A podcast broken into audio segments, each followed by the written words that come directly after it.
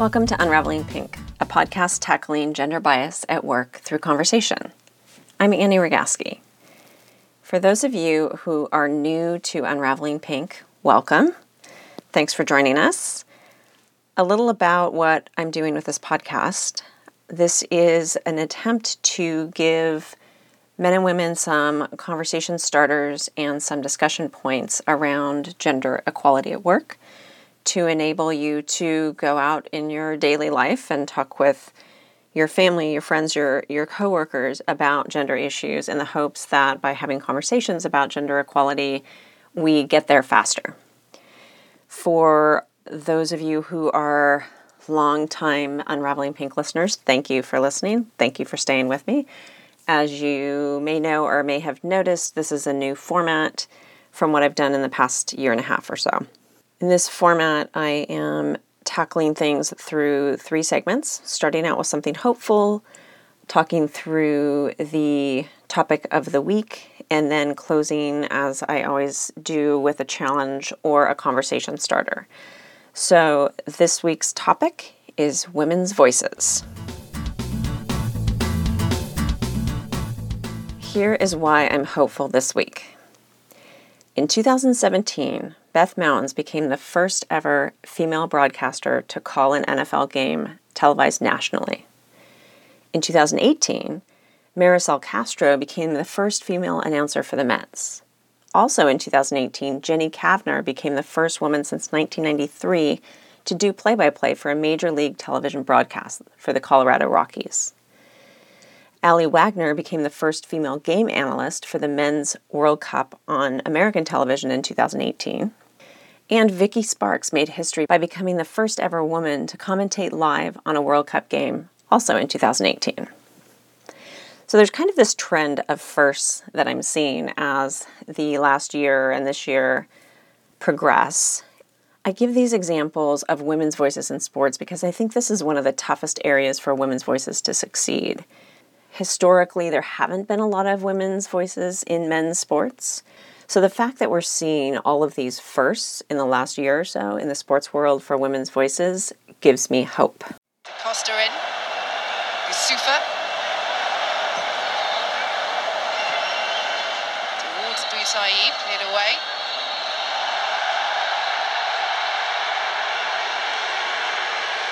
Amrabat sporting that protective headgear. That was Vicki Sparks commentating the Portugal Morocco game during the 2018 World Cup match for British TV, care of mirror.co.uk. So let's dive into this week's topic, which is that women get a ton of criticism about our voices and that it impacts the way we show up in our professions. In my hope section of this podcast, I mentioned Vicki Sparks, the first female commentator for the World Cup. Now, while that was an exciting thing for women who like to see role models and firsts and barriers being broken, she was immediately criticized by, as far as I can tell, mostly men for her voice being too high. And it certainly seemed like it was perceived to be an intrusion into the male sports world, even though plenty of women love sports and watching sports, especially the World Cup. So it was a pretty disappointing reaction because even though it seemed like there was fairly good consensus that she had interesting things to say, a lot of men just weren't able to hear it. Now, this is not all that unusual. Women get criticism of their voices all the time. We get criticism that we have vocal fry, which is when we speak in the lower register and it creates kind of a, a breaking up of the voice or called a fry, vocal fry. That's sort of an example that I demonstrated there for you intentionally. But if we stay away from that lower register to avoid vocal fry, what ends up happening is we might use uptalk, which is when we end a sentence with upward inflection, which sounds like a question. And when we do something like that, we get criticism that it makes us sound like we're not confident or we're unsure, like we're asking a question instead of making a statement. The criticism doesn't end there. We also get criticism that we sound like a little girl if our voices are too high pitched. We get criticism that we speak too softly. But then when we speak more loudly, we're told we sound shrill or angry. We get criticized for things even like valley speak. I just use the word like there, which is often associated with valley speak. The result of all these criticisms is that women tend to adjust how we talk. We just want to fit in, we just want to be perceived as competent and confident in our positions, in our work, in our lives. And when we constantly get criticized for the different ways that our voices are different from men's voices, we internalize that and we try to do something so that we don't get that criticism.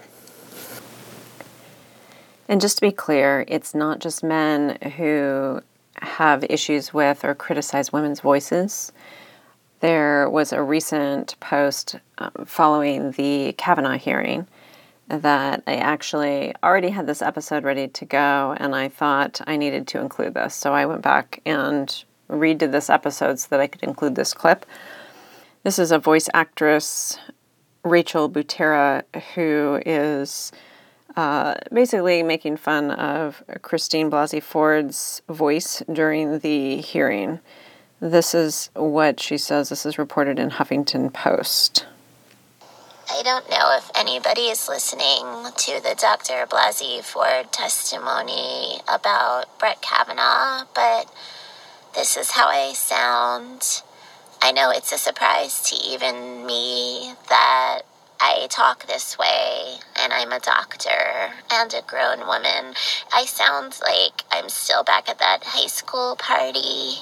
Um, I can't help it. I just have this kind of a voice, uh, like a baby, even though I'm a doctor and I'm on this media circus, political stage, and I have kids myself that I don't know why I speak with vocal fry. Um, but you can listen to my testimony and hear that a grown woman sounds this way. Dr. Blasey Ford, thank you. Wow. So that illustrated quite a few of the different types of criticisms that we get of women's voices. Unfortunately, uh, this still happens and it, it comes from both men and women. Um, she later took down that post um, and apologized, not realizing that she was potentially making fun of someone, apparently. I play this just to show how prevalent it is and how uh, comfortable people feel making fun of women's voices, even other women.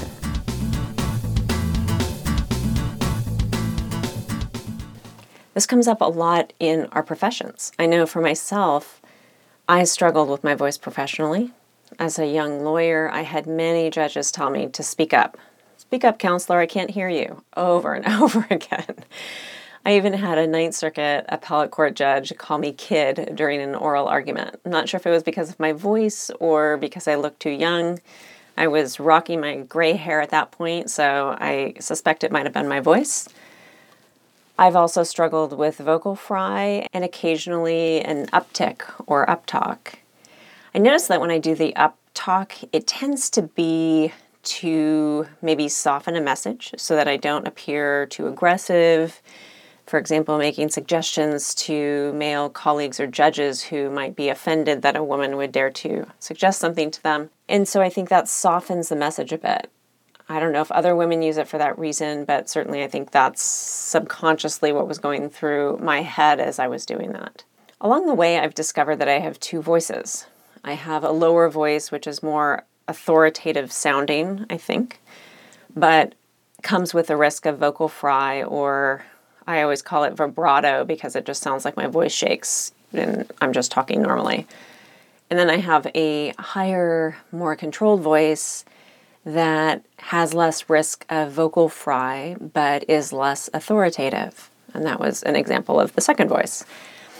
And I would utilize this depending on where I was in my profession and how I needed to show up and how I wanted people to perceive me. But I never felt that I had a good voice. In fact, I almost didn't start podcasting because I hated my voice so much. Eventually, I just got over it. I don't know how many arguments I lost in court or how many listeners I've lost along the way on Unraveling Pink because they don't like my voice, but it's not ultimately my problem. If people can't hear the message that I deliver because of my voice, to me, that's their problem, not mine.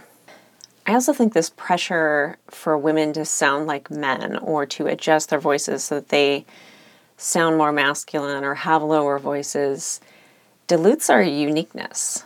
One of the interesting things to me is that there are voices that have endured throughout time where those voices were really unique and they endured most likely because they were unique.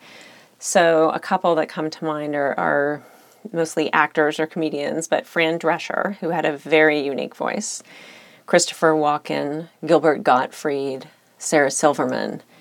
They all have unique voices, and I think it was challenging for a lot of people to get past how some of those voices sounded, and maybe they never did. But when you hear them on the radio or you hear audio of them, you know who they are immediately. And I find that the more I listen to podcasts, the more I appreciate a unique voice because it enables me to distinguish who just said what. And I can follow along when there are multiple guests and be able to tell which speaker said which point. So I think as we move more towards audio as a medium and that medium grows, it's even more important that we embrace the uniqueness of our voices and not try to all sound the same. And biologically, this makes sense. Males and females have differently pitched voices. I looked this up because I had no idea, but males often speak at 65 to 260 hertz, while females speak in the 100 to 525 hertz range. What's interesting is that there's an overlap there. There's an overlap between 100 and 260 hertz. So both men and women who speak in that range you would think would be perceived as having voices that don't annoy another gender. And maybe that's the case. I didn't see any studies on that particular range. Another aspect of our biology that I think plays into this is that women tend to have shorter vocal cords and smaller larynxes that naturally make our voices higher. Even though biology kind of dictates what our voice sounds like, and we grow up not really trying to adjust our voices because no one cares when we're kids and our voices change as we grow. At some point, there is pressure, particularly for professional women, to adjust their voices, and it's to adjust to be closer to the male voice. So, for example, there was some research done in Australia that studied the voices of two groups of young women. And these studies took place in the 1940s and the 1990s. What they found was that over that period of time, over five decades, women's voices dropped by 23 hertz.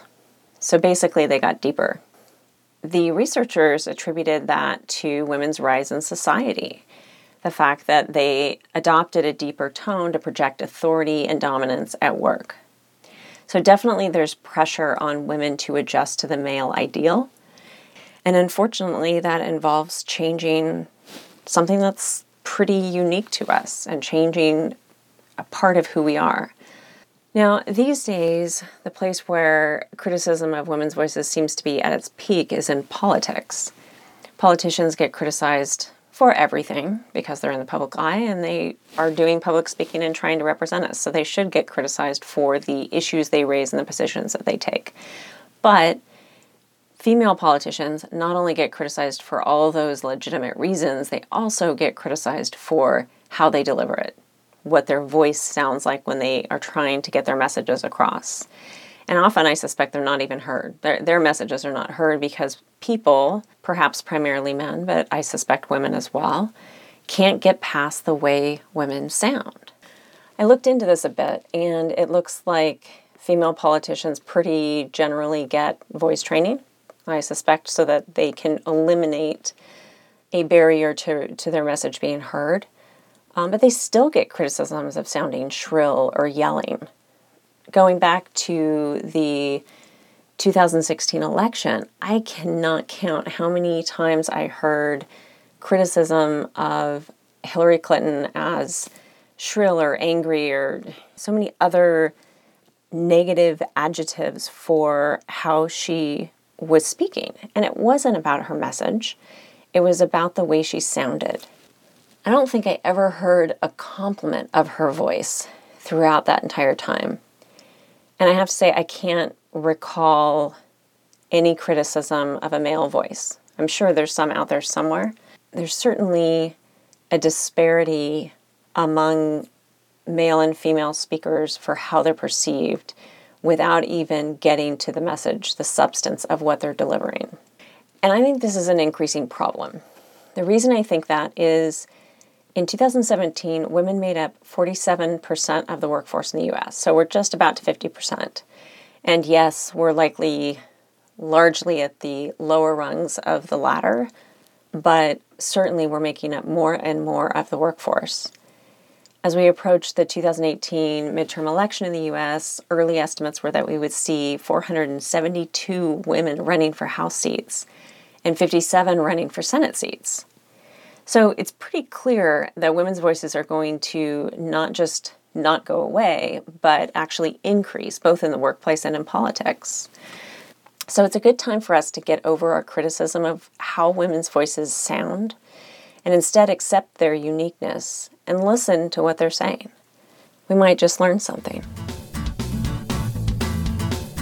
As you dive into this week, I would challenge you to consider how you react to the voices around you.